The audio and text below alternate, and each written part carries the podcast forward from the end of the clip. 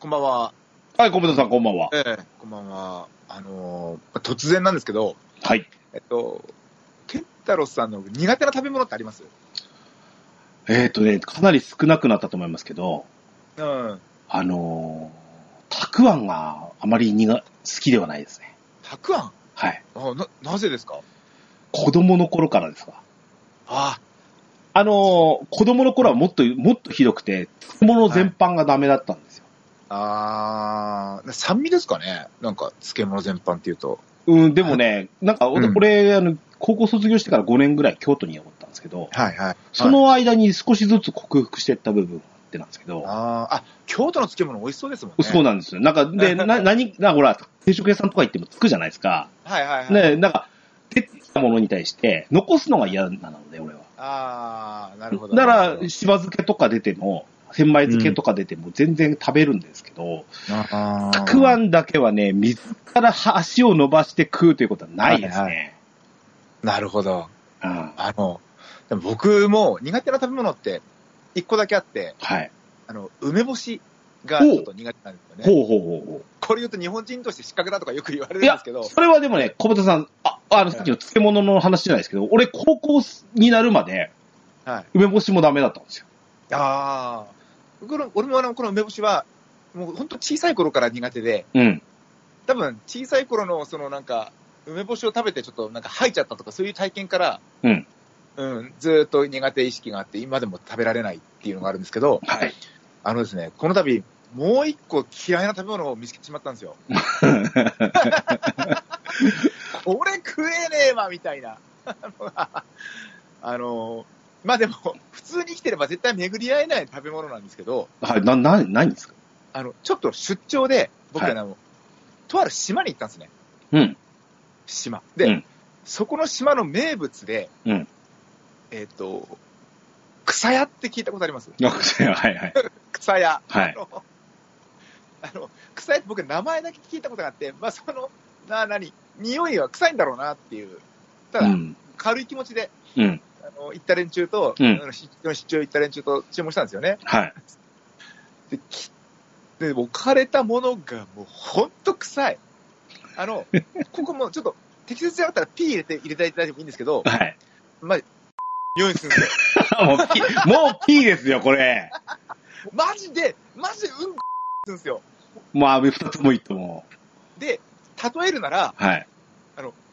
真夏の、真夏の30度以上の、うん。もう35度とか続く真夏の、1週間掃除をしていない、公衆、全部 P ですよ、今の。本当に臭くて、何これと。はい。で、あの、 まあ、一緒に行って注文した人は、まあ、パクパク食べてたんですよ。くせえはいくせえ言いながら食べてたんですはけど、い。はい。お前も食えって。で、まあ、俺、 食べようとするじゃないですか。はい。もうね、本当に笑っちゃうぐらい臭くて、はい。なんか、その日、めちゃくちゃだ ね。あの出張行って、ホテル帰って、うん。はい本当なんかもう、あの、マスクするじゃないですか、まあ、このご時世。はいはいはいはでい。も、口の中が戻ってくるんですね。なんかもう、あの、吐く息が、もう草屋なんで、はい。もうマスクの中が地獄なんですよ。 そんなことがあって、へえ。これはもう食えない。あ、ちなみにね、はい。俺ないですもんね、食ったこと。知ってますよでね。すよね知ってますけど、えええええうんとね、うんと、お、おっかなびっくりとか、あーそれもないな。え。ああ、あの、これってやっぱり島に行かないと本場のは食べられないらしくて、あー、あー、ははは本州には。もう、本州にもう持ってこれないっていうか、まあ持ってこようと思えば持ってこれるんでしょうけど、はい。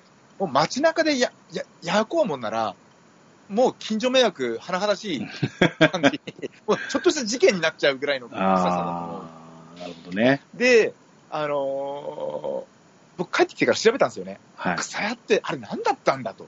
うんだから、草屋汁っていう、うん。この草屋汁で画像検索してもらえばわかると思うんですけど、うん本当なんかグレーの、ヘドロみたいなやつなでんしか。、ょなんかもうあの、なんでしょう、もうなんかヘドロみたいなうん。液にうんつけて、うんで、天日干しするらしいんですけど、生,、うん生の魚を。うん。で、その草や汁っていうのが、あの、ところによってはもう、100年、200年とか300年とああ、か、使い回して洗ってないねら。しいんですよ。はいはいはいはい。もう、継ぎ足し継ぎ足しで、はい。そんな300年洗ってないような液に、 生魚をつけて干すって、もう、将棋の沙汰じゃねえから な俺何食ったんだよみたいなのがあって、もう、本当で、もうあれはもう食べられないほなんと今、調べたあのええ、小豚さんの涙目が見えそうです。本当にもう、本当涙目でしたね。しゃべ今もちょっと、しゃべ喋りながら涙目でしょ。そうそうそうそう。調べたら、 うん。あなんか世界で5番目に臭い食べ物って言われてるらしくて、こあーの上に4つもあんのかよっていう。まあでもね、あの、世界的にはそういう、あの、臭い食べ物って、割とうまい、あの、やっぱ癖になるというか、 そうそうそうそうそう。そういうもんだって言われるじゃないですか。そうなんですよ。うんなんかあの、世界一臭い食べ物ってのはシュールストロミングっていうらしいんですけど、あの、かあの、缶詰ね。缶詰缶詰。ああなんかあの、なんだっけ、シュールストロミングをなんか調べたら25年間ほっといたシュールストロミングが出てきて、なんかね、軍隊とかなんか軍が出てきて、なんかなんか ね、あの、回収しに来たみたいな、なんかもう本当、なんか爆弾処理班ですよ、もう、ノリ、ノリとして は。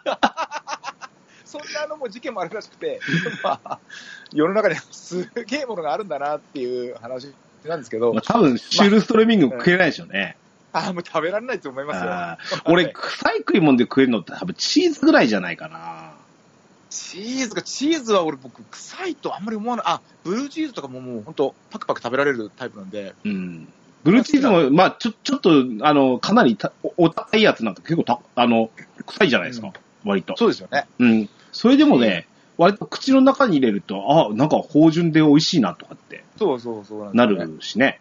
チーズとか、あと、うん、納豆とか、まだ旨味があると思うんですけど、うんうん。まあ、あまりの臭さに旨味を感じるどころか、なんかもう、うーっていう、吐きって思い起こすみ たいな。っていう、 すいません。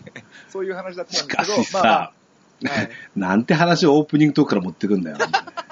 で、で、まあまあまあまあ、あの、そこ、島だったんで、うん。えーっと、もうし、なんだろう、普通に国の要請とか、ちちなんか知事の要請とかよりも、 はい。 もう島の掟の方が強いんですよ。なるほどで。普通に居酒屋で酒出してるんですよ。はいはいはい。もうあのーね、緊急事態宣言中の真っ只中だったんだけど、普通に酒が出てきて、はい。これ酒がなかったら地獄だったなっていう。ああ、うん。酒があってこそかもしれないですもんね、うん確かにね。ビールで無理くり飲み込んだっていう感じですね。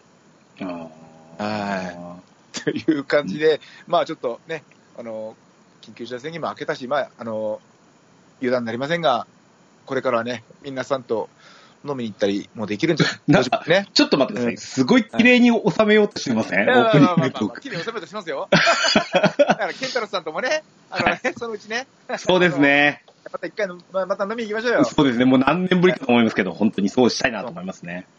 はい。というお話でした。はい。じゃあそれでは参りましょう。オープニング。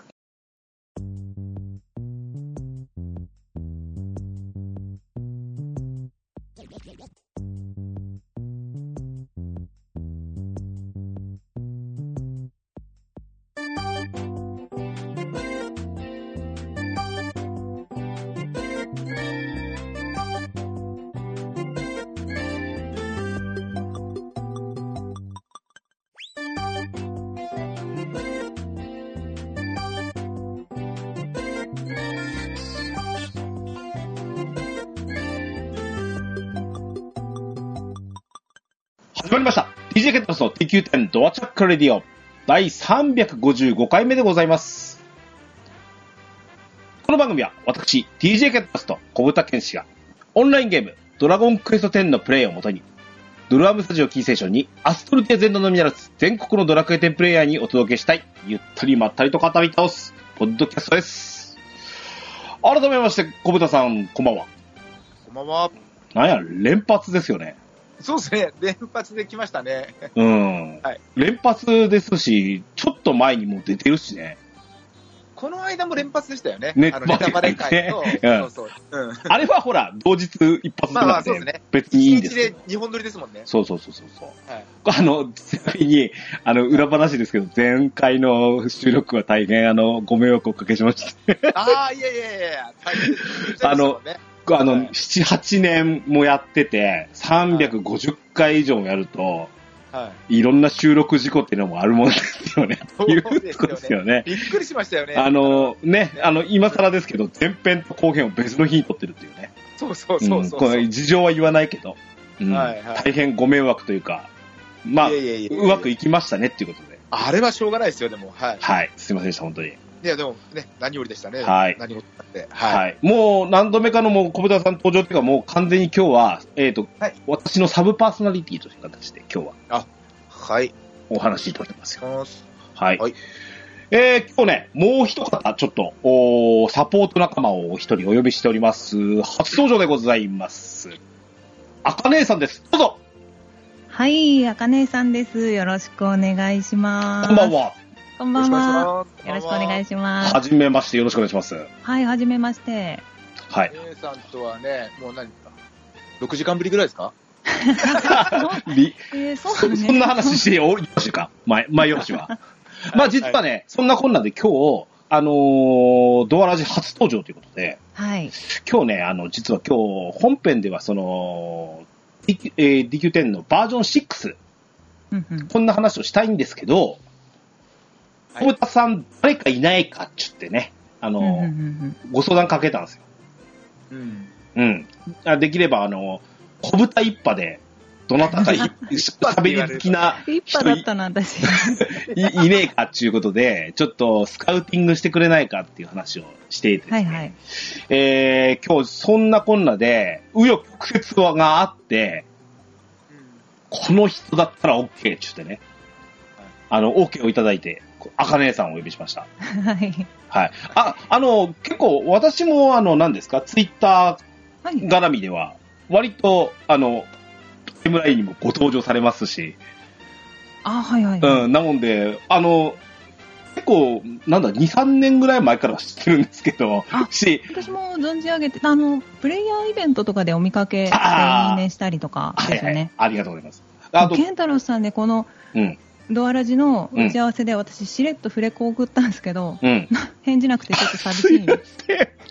あの、フレンド、ちょっと、フレンドを整理してから、なん。チャットとかやるんだっ たら、あの、よかったらゲーム内でもチャットどうぞって言って、フレコ送ったあんでの、すすけ ど、すいません、後から、なんもないああの、収録渡し ます。いや強制になっちゃった。いきなり爆弾を置かれ たまあなんね、か、あの、はいえっ、とね、あの、小豚さんとか、はいあ。あと、エクセルシオさんあたりからね、ドアラジっていう、あの、うちのレギュラー陣で言うと、あたりからはね、あの、赤姉さんの話とかもよくお聞きしてたんで、ああそういなんつだかどこかで絡む、絡み、絡めないかなというところではあったので、ももはういはい私は願ったり叶ったりですよ。ああ、そうなんです。ありがとうございます。はい。というわけでね、今日は、あのー本編、あのー、小豚健志さんサポートの、あのーサブパーソナリティ、えー、赤姉さんのサポート仲間にして、今日はあのーえっ、と、先だっての、おードラゴンクエスト秋、ドラゴンクエスト10秋祭り、はい。えー、2021年、えーが開催されましたので、無事開催されましたので、こちらのお話と、そこで、えーはい発表されたバージョン、えー6.0、もう発売間もなくじゃないですか。はい。こちらの情報がもうほぼ、あほぼというか、かなり解禁されたので、はい。これについて喋ってみようじゃないかと。うんで、あの、うんうん今日お呼びしたのは、ほら、肩、肩の力を抜いてですね、ああでもない、こうでもないいう話ですよ。うはん、で、楽しみだねっていう話をしたいだけなので、 はい。はい。えーで、あのーどうそうですね、エンディング迎える頃には、うんうんあのーこうなんか、うち、うちのドアラジに新しい風をこう吹き込んでくれるような感じになるんじゃないかなと思って、期待しております。ハードル高。で、先週のね、予告から、あの、はいはい新たなメンバーをみたいな話してますからね、実際。え、ま、すげえハードル上げてますから。マジうですんか。なので、あのー大丈夫かと思います。あの、期待に応えていただけるんじゃないかと思います ので。はい。頑張ります。というわけで、えっ、と、ほ本編、えっ、と、で、たっぷりと語りましょう。小豚さん、あかねさん、よろしくお願いします。よろしくお願いします。 DJ ケンタロスのドアラジあ、本編でございます。はい。えっ、と、10月の23日ですね。秋祭りが、えー開催されました。はい。えっ、ー、と、小豚さん。はい。あの、参加されてきたそうですね。そうです。招第待され2た部。の方に。はい。 2部の方にね。はい。はい。というわけで、えー、この辺もね、あの、リアルに、あの、感じてこられた部分とかね、そういったのもちょ含めてちょっとお話をしていきたいと思います。で、あのね、バージョン6の話がさ先発で来るんですけど、うんうんはいこれどうしてもボリュームでかいじゃないですか。で、ここについてはちょっと語りたいこともきいっぱいあるので、はい。今日の全般戦、まずこの秋祭りの話をしましょうかという話ですよ。はい。はい。なので、えー、じゃあ、えっ、と、ここから喋ってみましょうか。はーい。ほいで、はいえっ、と、ちょっと何も見な、あの、見ずにっていうのは厳しいので、ファミ通さんの秋祭りレポートをちょっと見ながらいきますので、秋祭りレポートですね。はい。よろしいですかはい。はーい。えー、というわけで、えー開催されましたということでした。はいち、ちなみにこれ、あの、もう終わってどうしよう、どうでもいいと思うんですけど、おうえ都内某所ってどこだったんですか、これ。おうえっと、渋谷の LINE、キューララインキューバアリーナ。えっと、確かそんな名前ですい。わゆるしし渋谷北海道じゃないですか。渋谷の LINE なんちゃらですね。 LINE なんちゃら。ラインラインキューバアリーナでしょ。多分そうだと思います。ラインキューブってし渋谷公会堂でしょ前の。あ、そうですね。ラインキューバ、あラインキューブ渋谷って書いてありますよね。あそうです間ね違いないですね。はいはへいえ。ネーミングライツこ。れって何え場所って非公開だったんですかそうですよ。そうですそう よ。なんだ。俺あのーまあ、当選してチケットが、電子チケットが来たんでう、ん。で、多分場所を確認したの当日の朝とかですよね。じゃあすごいな。ねそこまでどうやって行こうかなってことだね。あ、なんか、あ渋谷なんだっていうところで、まあ、まあ知ってたんですけど、うん。で当日の朝に、あ、渋谷のここか分かった、オッケーって言って出かけましたね。 おお。はえ。だってファミ通さんのサイトにも都内某所でって書いてある。そうなんだ、そっかそっか。まあね、あの、混乱防ぐためもあるしね。なるほどね。あはいいうこともあって。ちなみにさ、はい。あの、あれじゃなかったですか山手線止まってたんじゃないのあ、そうなそんうそうそうそう そう。帰りは、あ、そうですね、行きは、あの、山手線乗れたんですけど、帰りは乗れなかったので別の路線で帰ってきましたね。はいへーね。あの、そんな渋谷でした。はい。はいえーいうことで。で、第1部の方がまず、えっ、と、ドラクエ、えーあ、最初のお話ししなきゃな。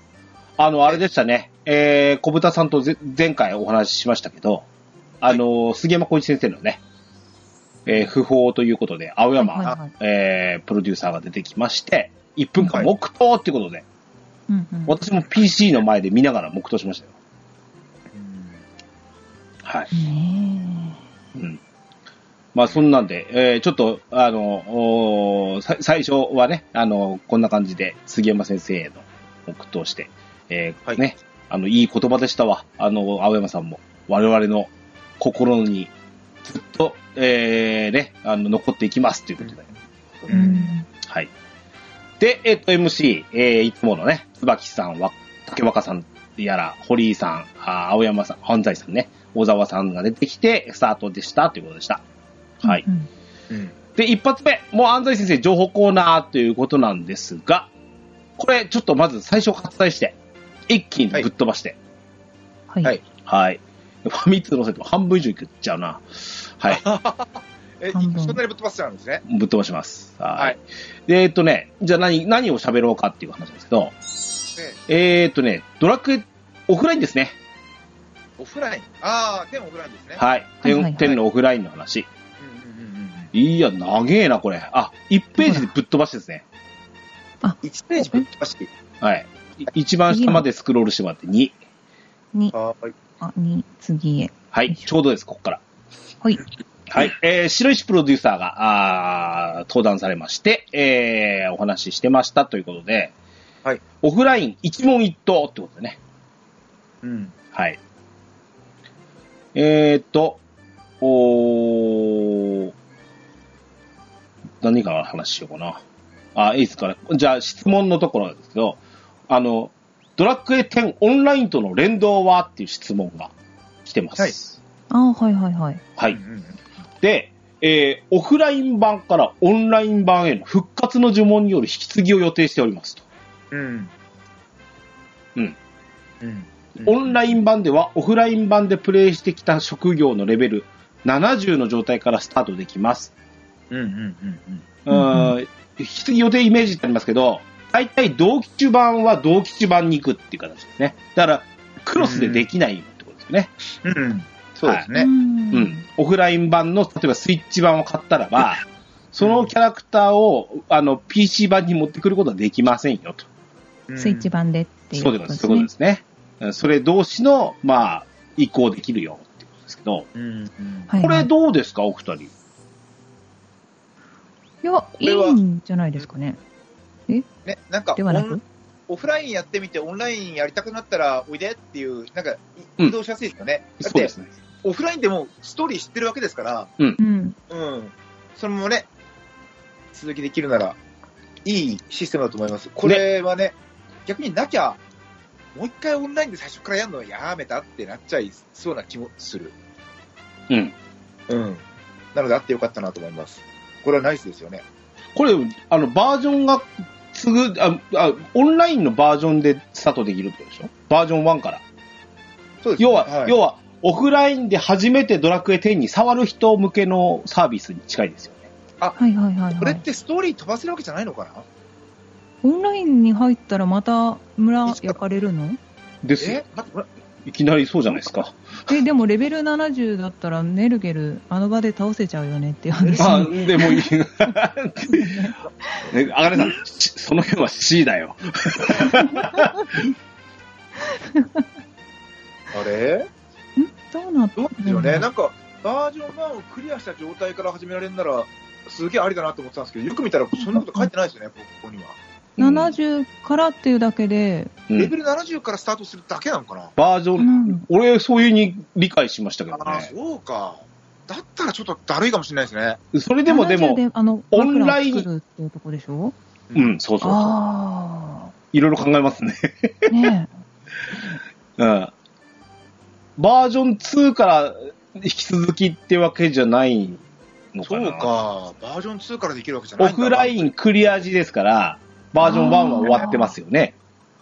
ち ょっですねと、そっか、オフラああ、なるほどね。うんでもあのオね、フでライン版であのディフォルメした可愛いやつだから、オンラインのあの村焼かれるところはぜひ見てほしいっていう気持ちはうんわかる。あ るうんなるほどね。そう。それはわかる。うんけど、はいちょっとどうなんだろうな。ちょっと詳しくこれは、でも、でもね、いきなりこれを言ってくれたのはすごくいいですね。うんうんうんあのーやっぱオフライン版って、正直オンラインのオミット版だと思ってるんですよ、俺は。うん。なので、いや、こっからは続きの話したいし、オンラインに興味持ったっていう人が、いや、始めやすくするのはいいですよね。ううんん。うんうんそうですね。うん。ですね。はい。実際は、あの、クリアまでどれぐらいかかるか知らんのですけど、うんうんあー春までバージョン2は、オフラインは待たないといけないわけですからね。うん。そうか。です。はい。なので、これはちょっと、また続報に期待。ははいい。質問に、はいえーキャラメイク5種族転生ありますかとありますよね、それはね。うんうん。うん。うん。多少、その、髪型とかが、あの、オミットされてる可能性も、表現的なものが理由でね。ああ、うんはいはいはい。これ、ドワーフのスキンヘッドないわけじゃないだろうないだろうね。どうでしょうね。スキンヘッド最初からありまし たなかったです、なかったです。途中で入ったんですそうか。けどね。多分、なんか、なんでしょう。スキンヘッドって制作コスト安そうですし、入りそうな気もします よ。うん、ドアをバカにしてる発言い。やいやいや、そんな気はしないですよ。いやでも、スキンヘッドだからこそなんか髪飾りがちょっと浮いたりとか、刺さそることら辺のなんか表現がちょっと難しかったりするじゃないですかう。んうそうんか、そうか。あえて外されるかもしれない。うん。へえまでもドアまたドアだったら、相手、相手浮かしといてもいいんじゃないですか。 とか言 ってごめんなさい。ま、また、またブランカになるのかな、俺。いやいや、俺、あの、始めた当初、当然スキンヘッドなかったんで、あブランカっぽかったんですよ。ストリートファイターが。りますよね。なんか、オールバックでちょっとロング、そうそう、長めのゴワゴワっていう、野獣みたいなやつね。ありますようね。ん。怖い。うんです。ね。はい。はい。えーっと、えー、3番目。えー装備見た目はオンライン版みたいにいろいろ変更できますかってことで。まあ、ね、9とか、てあの、うん9とか11のやつも変わってましたよね、いろいろね。うんうんうんうんなので、えーそこは変わりますよ、ってことなんですけど、うんただうん、一部その、えーこれ画面見ると、その V が違ってるんですよね。うん。うんうんうんうん。右手、左手、頭、あ、体上、体下。で、アクセ1、2ってなってますよね。ああ、はいはい。だから腕とか足とかないんですよね、きっと。ね、腕ないんです。うん、ないんですよね。え、うんでもなんか、これ画像うわ腕、腕ありますよね。これ、どないやねんって思いますよね。あの、多分体上とかと一緒なんじゃないですかね。うん、一体化になっちゃうかもしれなういですね。ん。うんうん。足装備も装備もあの下装備と同じになってるとか、そうかもしれないですね。多分そんな感じなんじゃないかなと思って。うんうんうんた ただね、あの、ちょちょっと突っ込みたいですけど、い、いきなりロトを公開するのがすごいなと思いましたね。もう、まあ着まらあれるよっていう。でも、なんて言うんでしょう、えっと、あの、星のドラゴンクエストとか、ドラクエウォークとか、その辺もあの、サービス開始一月以内ぐらいに、ポーンとロト装備とかがガチャで出したりしてるんで、そうか。なんか、いいいんじゃないですかね。 ちなみにやっぱドラクエ10オンラインだと、別にロットの装備なんて何の効果も果たさないでしょそうですね。うんうんうんだから、これはどないやねんって話なんですけどね。やっぱ見た目だろうな。これ見た目だけじゃないですかね。ね。うんただそうね、だとマイコーデなどを含めてだから、なんかオプションうん。その最初のね同梱版じゃないけど、なんか買った特典でもらえる装備がこんなのあるよみたいな紹介ですかね。ですかね。まあ、まマイコーデンができるってことがね。なうんもうこれで確定ですから。うん。うん。いいんじゃななないんかできるってあありましたよね、なんか、あのーなんだっけ、なんだ、 マイナコーデ屋さん、 うん、うんマイコーデ屋さん、マイコーデ屋さん、違うな、なんだっけ、あの、メギストリスでしょベニストリスのお店、うん。ドレスアップ屋さんうドレん。スアップ屋さん、それぞれそれぞれ、うん、ああ、あるらしいですよ。なるほどね。うんまあ、こういうのも、見た目も変わるよ、ってことですね。はいあの、なんでしょう。さっきの職業転生とか、キャラメイクっていうのはどこにかかってないですけど、ずっとさ、この PV が、うんうんずずっと X 君だったんですからね。ずっとですね。なそうですね誰も金もが、俺も小豚さんも赤姉さんもみんな X 君でやらんといかんのかなと思ってましたから ね。うん。。それは嫌だな 嫌ですよね。もうもはや買う価値ないですからね、もはや。いやいやいやいや、X ファン、X 君ファンに怒られますよね。いや、はいうん人間の姿が滅ぼされないと、我々は訂正してこなかったわけなんで。まあそうですね。はい。確かに。はいはい。はい。質問4。えー、アクセ合成、迷宮はあるのってあるそうですね、これ。あるそうですね。うん。ただし、リーネさんは、あー合成はかなりバランス調整されてるということで。なんか好きな好きな合成つけられるんですよね。うん。常にラッキー合成的なそうそうそうそう。んですね。はい。そうなんだ、いいな。うん。出張で来てくんないですかね、オンラインの方に。この理念。この都合のいいむおっじちゃさこの理念さん。そんがいい。あの、一ヶ月だけみたいな感じうそう。オフライン発売記念的な。そうそうそあーう。もう来てくれないかしら。のみんな乗り込めじゃないですか、それ。ですね。はい。はい。質問5。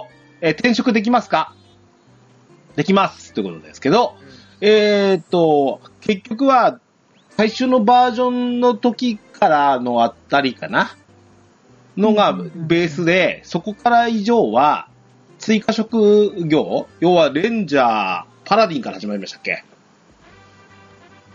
の、うんパラディンからですね。ね。うんうんううんん。で、ケンジャーとかね。賢者と魔法戦士とうか、んこの辺なんかは上級職扱いとして、えー、ちょっと、あー冒険しながら転職していくことになるんですが、えーと、主人公のみってことですよね。そうですね。あとはもう固定ですもんね。その、うん、あの、他のサポート仲間的なものは、あの、他の、えーと、NPC が、主主要うんうん NPC うん、まあ我々で言うと、あの、神の器と呼ばれる連中ね、が、あの仲間になるわけなんで、ヒューザとか、ラグラス王子とか、彼らははいはい転職できませんよ、とはい。いうことですね。あの、新鮮ですよね。意外に、その、何ですか、その、えっ、と、例えば、ラグアス王子とかが、武器持って戦う。確か弓矢使ってなかったそうです。ね、弓使ってましたね。うんうんあ可れ、愛かっ姉たですさんはラグアスファンですよね。ラグアスファンです。それだけでも買う価値あるんじゃないですか。ねえ、あれは可愛いですよね。迷っちゃう。はい。そこで聞くんですけど、はい。あのーえっ、とね、うち、えっ、と、ドアラジでいう3回前かな。あのーえっ、と、東京ゲームショウインダイレクトをやったんですけど、はいはいはい。そこでこの実はあのドラクエ10オフラインの価格とが発表されたんですね。はいはいはいはい。あの、この通常版8580円、はい。デラックス版12980円、はい。お二人はどうですかかいやもう予約しました収録してようえあそうなんですかかと思いましたようん僕は強気の価格だなと思いました。これが。はい。うん予ーで約もは最近か。予約されしてない。あ、あかねさんは、うん皆さんしてないですね。あの、予定はないですいやね。、おうおーんもう、もう一回やるのかっていうのが、うーん。なんかお試し版、あの、スイッチ版でよくある、あの、トライアルで、うんあったらちょっと触ってみたいなみたいなのはありますけど、どうだろうな、一回やってるからなっていう、その、なんだろう、しばらく忘れた後で、うん。例えば今11に触るとかうんぐらいの感じだったら10はまだファーストとはいえ今遊んでる世界なのでどうだろうなちょっとちょっと考えちゃいますかねうん。まあ、えら、まあ、俺も、その、何、東京ゲームショウインダイレクトの時も喋ったんですけど、うんうんうんちょっとフルプライスは高すぎないかと思いますわ、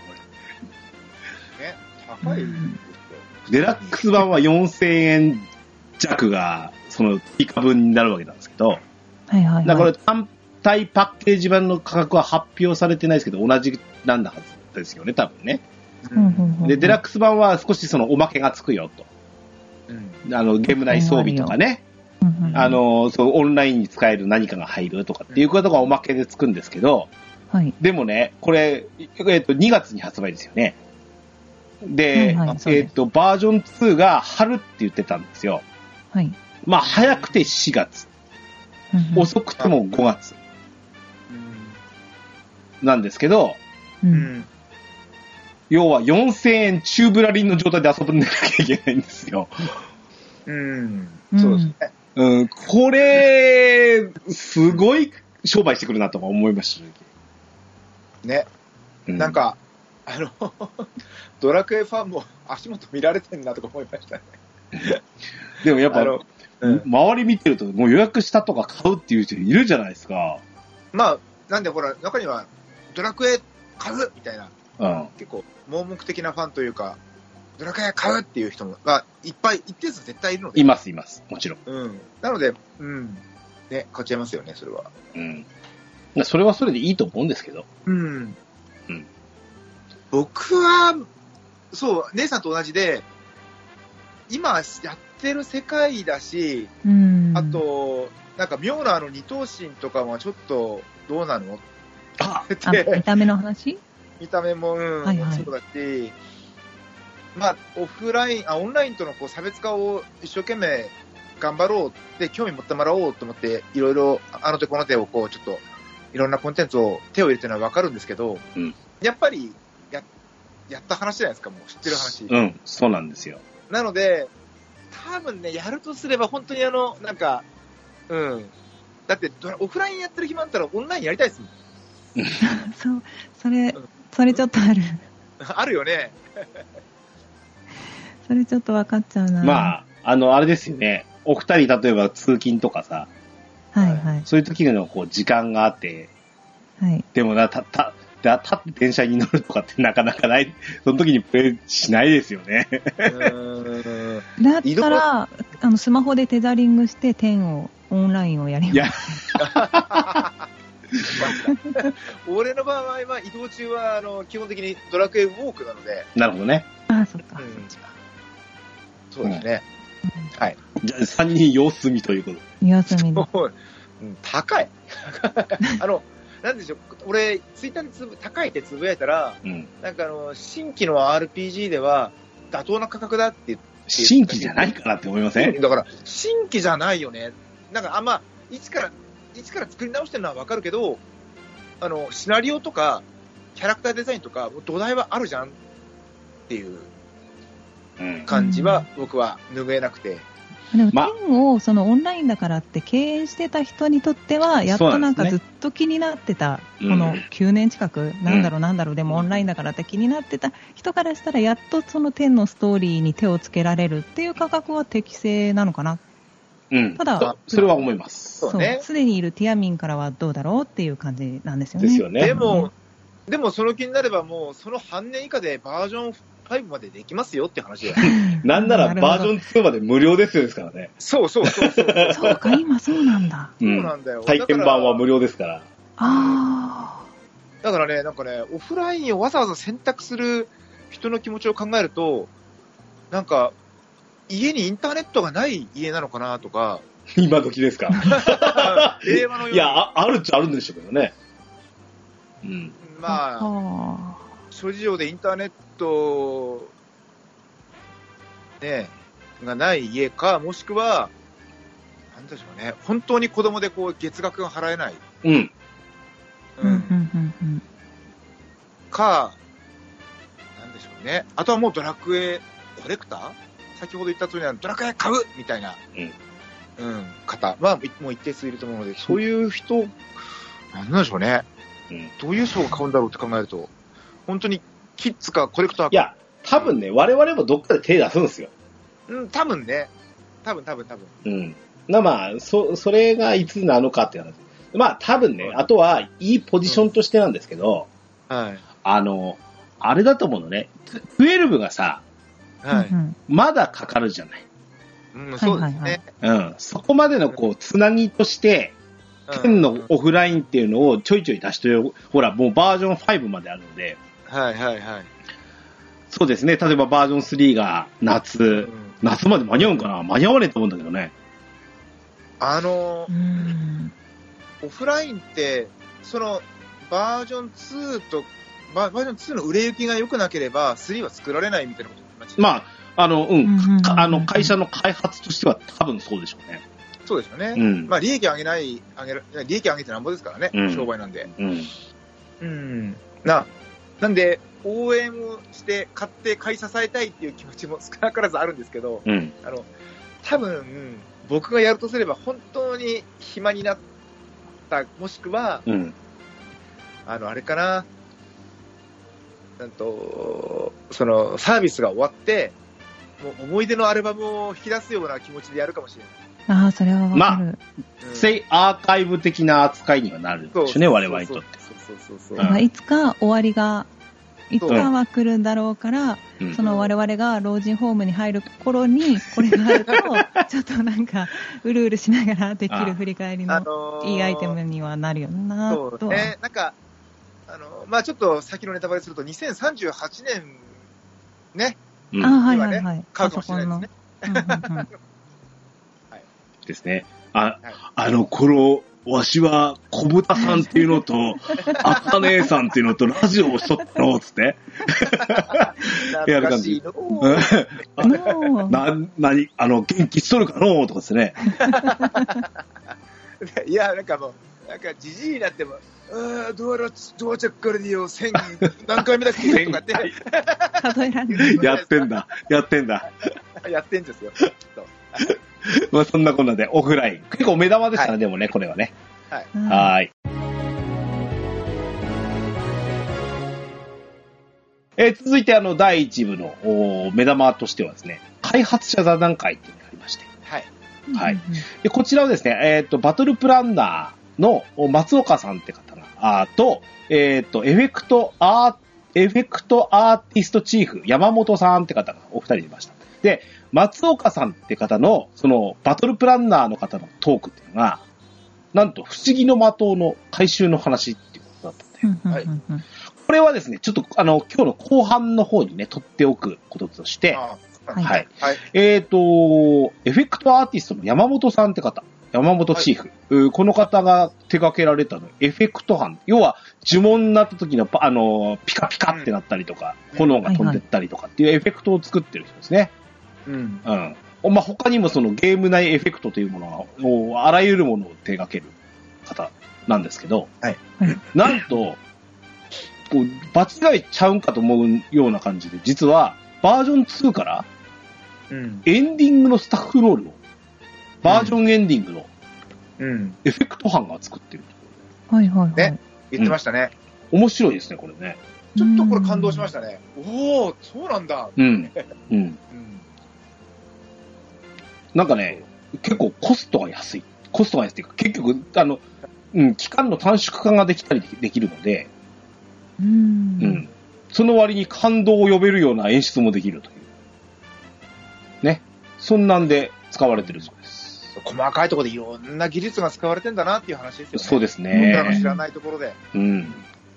というわけで、うん、これもなかなか、あの、面白い。あのね、これ、ちょっとアーカイブの映像を見ながらの方が面白いんで、これはぜひとも見てもらいたいですね。このエフェクトのおじさん、すごい、なんか、喋り慣れてない感じが初々しいくいですね。開発、いい感じですもんね。 そうそうそうそう、あの、なんか、職人ってなんか、職人って感じの人がいあて、のなん、か、うん。ここの部に無理無理引っ張り出されてきてきた感そじう。そうそうそうそうそうそう、あの、日本語よりプログラム言語の方得意ですみたいな、なんか、そんな感じが出てて、すごいね、僕は好きです、すごい。はい。開発人って感じですね。そうそうそうそう、職人のなんか、オーラが出てましたね。はい。やっぱりね、しゃ喋りもやっぱりかなりこう、これについてのその数字とか、こういうふうにしてみましたとかっていうのは、やっぱ技術的なところの裏付けをを喋ってくれたので面白かったですね。これねうんそうです。ね。はい。ううんん。特にこういうのいっね、ぱいあれば、いいっぱい喋ってくればいいのに。うん、あの、バージョン5の魔界とかを、んで、これのあの、ちょっとストーリーに絡むところでエンディングがね、ちょっとか変わった演出がされてるところの作られ方とかっていう話をされてました。はい。というわけで、これ第1部、ここまでですね。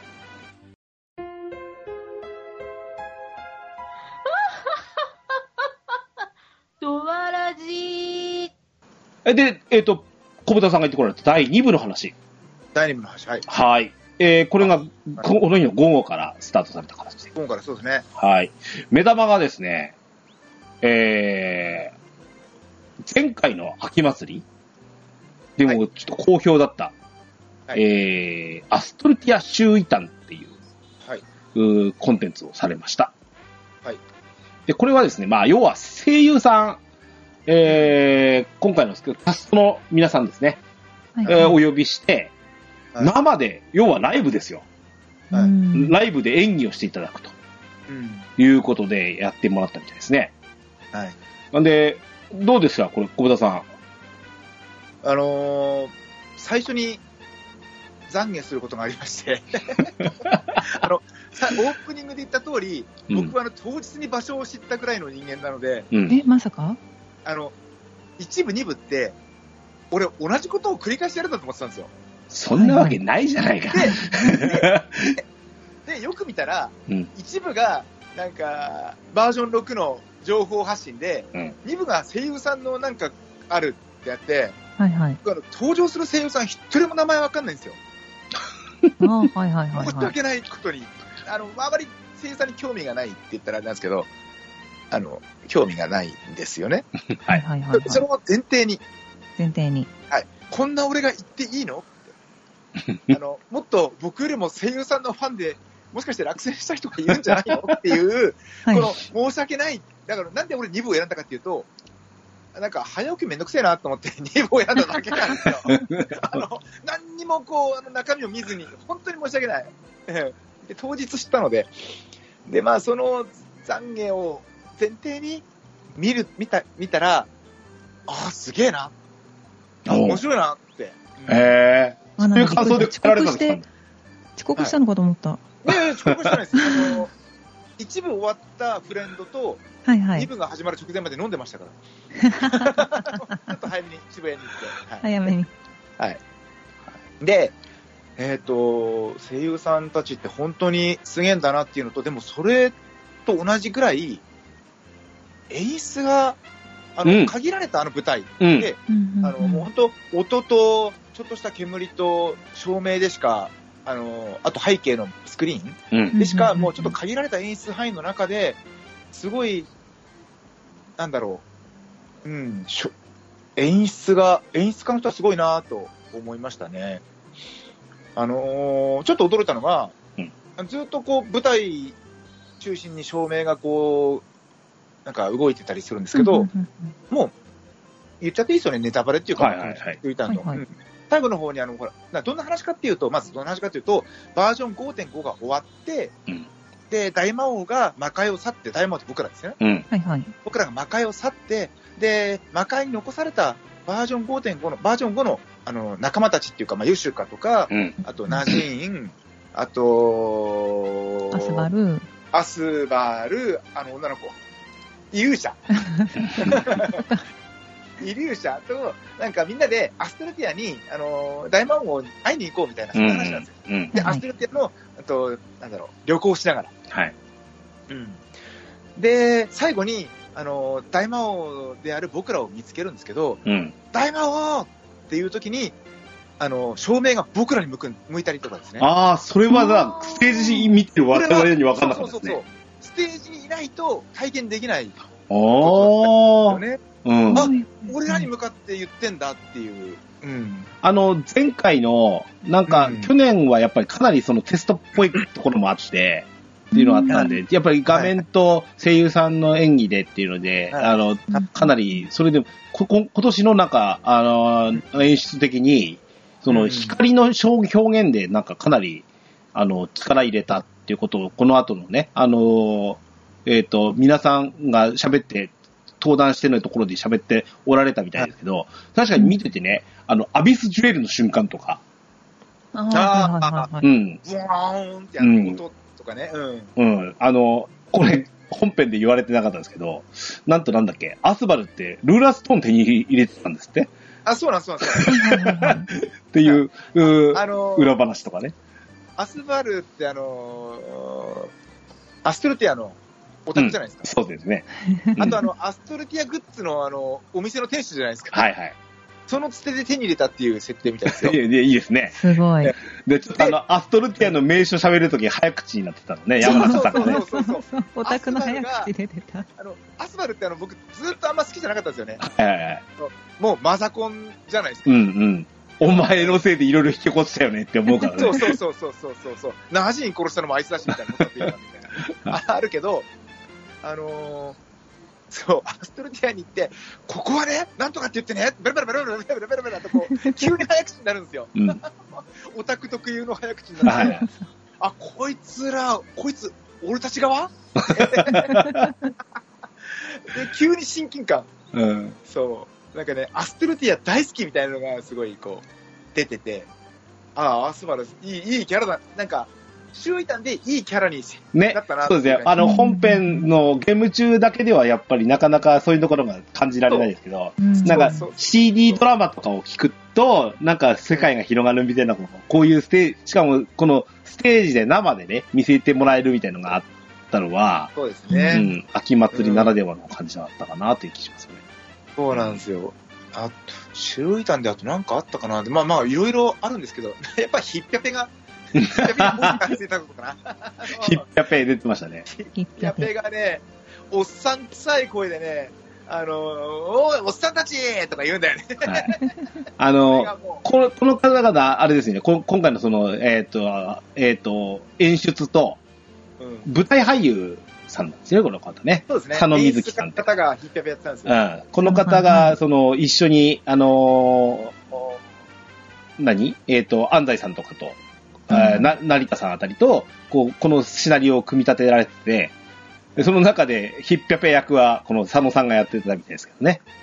うんそう。なんですよね。うんあとなんか、そこで、あのーよっと、ユシカとナジーンのファンも、うん。すごい嬉しかったと思いますよ。なんか、またあの二人イチャイチャしてるんですよ。 あの、ユーシュカが、その、またなんか、なんだろう、え、ひひっぴゃ、ぴっぴゃ、ぺっぺえとか言って、ナジーンが、やべ、わかるでしょとか言うんですね。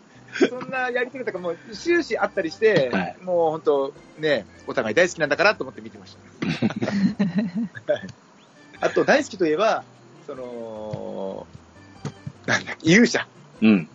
うん、イリューシャがもう最後に、あの、大魔王に向かって、大好きよって言うんですよね。うん。それでなんか、 ごごめんなさい、これ、これ言っちゃいけないから、僕の後ろの席にいた人が、ぼそっと、大好きいただきましたとか言って、ということで、ちょっと、おい ちょっと気持ち悪い、お前後ろのお前気持ち悪いと思いながら聞いてたんですけど、あの、大好きいただきましたとか言って、一人言を言い出して、いやーもう、そこはちょっとゾクッとしちゃいましたね。ごめんなさい。あの、な、これ聞な、いて俺のことだと思ったらごめんなさい。なんやかんや言うて、あの、小梅田さん、あの、はいそういうの含めて楽しんできたじゃないですか。まあまあまあ、楽しい。まあまあ楽しかったですよ。いやー、うん。ですね。そんな感じで。。はいい。はい。うん。あ、あとあれだ。はいあのー。もう一個、えっと、なんだっけ、あの、アスバルはうん。 MP4 桁。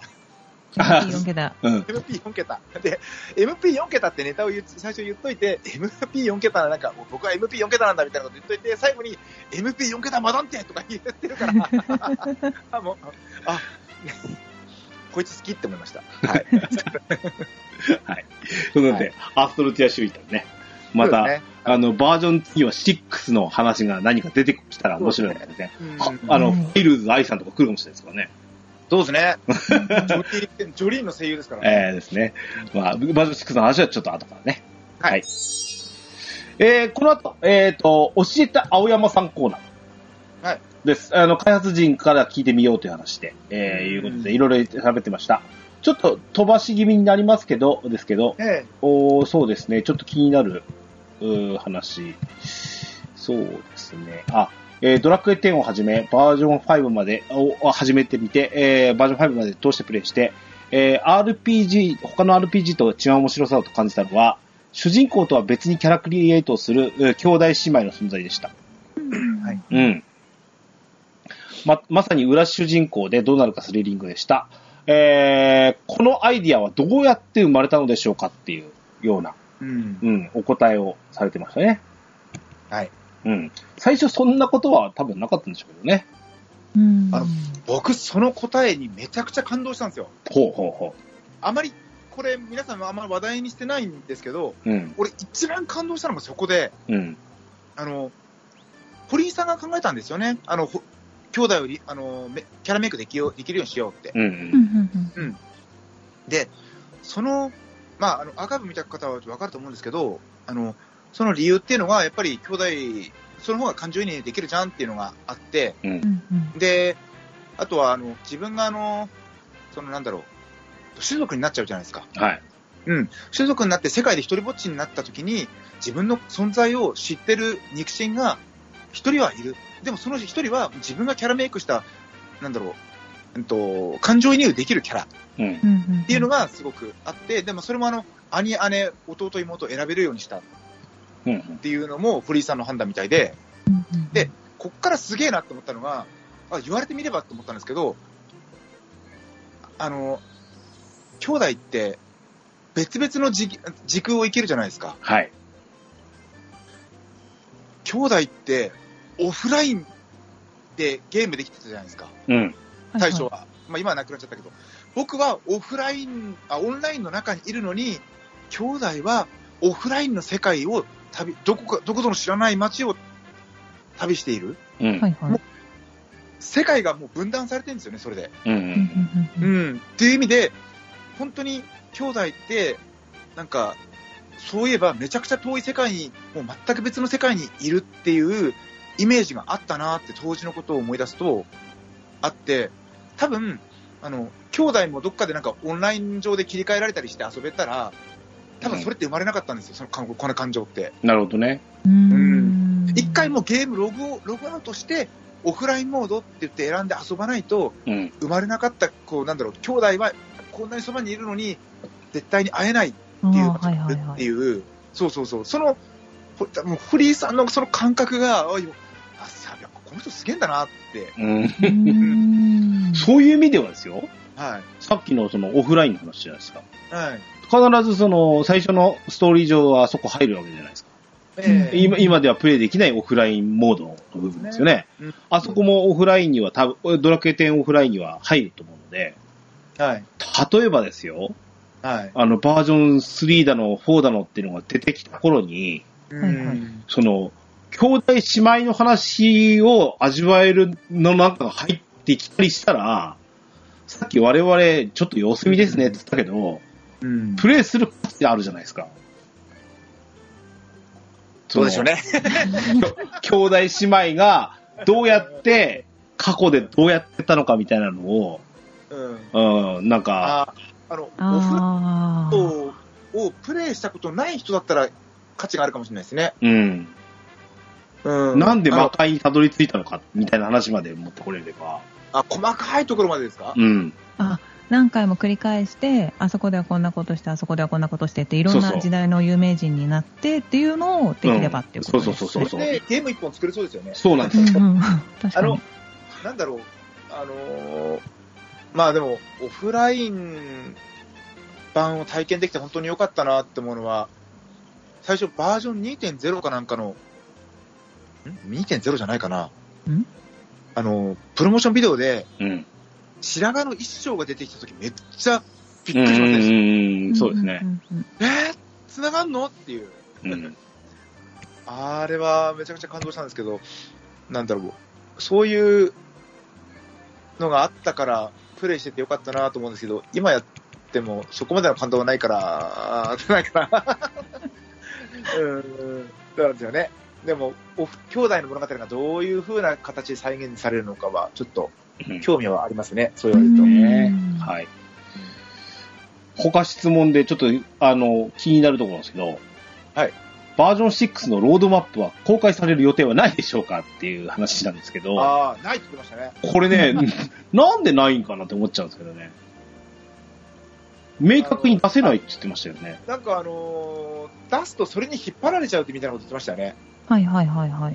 うーんいや、うん引っ張られなさいよって思いましたけど。でそうなんですよ。おそうそうなんですよ。あの、あの、うん、そう。ね。ちゃんとい、ここまでこうしたいってことは言って、いや、うん、あのね、間に合いませんでしたでも、俺いいの別に。そうそうそう、間に合いませんでしたああ、はいはいはい。予定変更しましたでいいんですよ。うん。順番的にこれは今回では出せませんから、次でもいいよっていうことをちゃんと明言してほしいなっていうのは、あのそ、俺、俺、救いに言ってたんだけ どな。かつね。ああ。まあまあまあ、一ユーザーのね、う声なんん。て届きませんよ。 うん、うんね。うん。まあ、まあ、とりあえずね、えっ、と、バージョン6の前半でやろうとしていることは、えっ、と、発売直前、えー、11月10日の、お D、超 DQ10TV でお知らせするとのことでした、ということでした。はい。はい。はい。はい。あとはですね、えー、えーっと、各町にあるギルドは開店する予定はありますかないってああれ、ね諦めてますよね。いや、確かにちょっとなかなか難しいですよね、実際ね。まあまあまあ、難しいってのもわかります。なんか、もう今更っていう。う。うんん。はい。あとはね、えー、何かの景品だったと思うんですが、あー自分のキャラクターを 3D フィギュアにしてもらえるサービスを優勝化でできないでしょうはいかっていうのがあると、現状だと10万ぐらいかかりそうだと。もう10万でも出しますよ。いや、そうなんですよやっぱ。り皆さんそうだと思うやんっでぱすようりさ。ん。たただ、あの、それと、ちょっと最近のフィギュアとかの作りを見ると、うん、あの、輸送中で壊れてしまう可能性があるんですね。うんうんうんだから、だから取りに来てくれるなら、みたいなこと言ってましたよね。そうなの。 これあの、何地方民を、地方民は何 ?3 万とか出していかなきゃなんないのそうそうそうそう。あの、まあまあ、東京に飲みに行く、ついでに取りに来てくだつさいいでよ。に。それまで机に置いてもらってんの。 えそうそうそうそうそう。明日ちょっとスペイン取りに行くからさ、飲もうよ、つって。それアマゾンじゃねえんだからね。 はい。はい。えーと、最後の質問でしたけど、あと何年続きますかうん。はい。ねうーんバージョン6迎えて、えー、プレイには10年ということを達成したというか、目標だった10年を達通過、うんだ達成なんですけど、これが終わりと皆さん勘違いしてらっしゃるみたいな感じもあったということで、ここはあくまで、で通過点であり、はい。えーまあ20年、30年と続けていければなということで、青山さんからは話がありましたと。実際10年ってはっきり明言されたのは前、ヨスピさんなんですよね。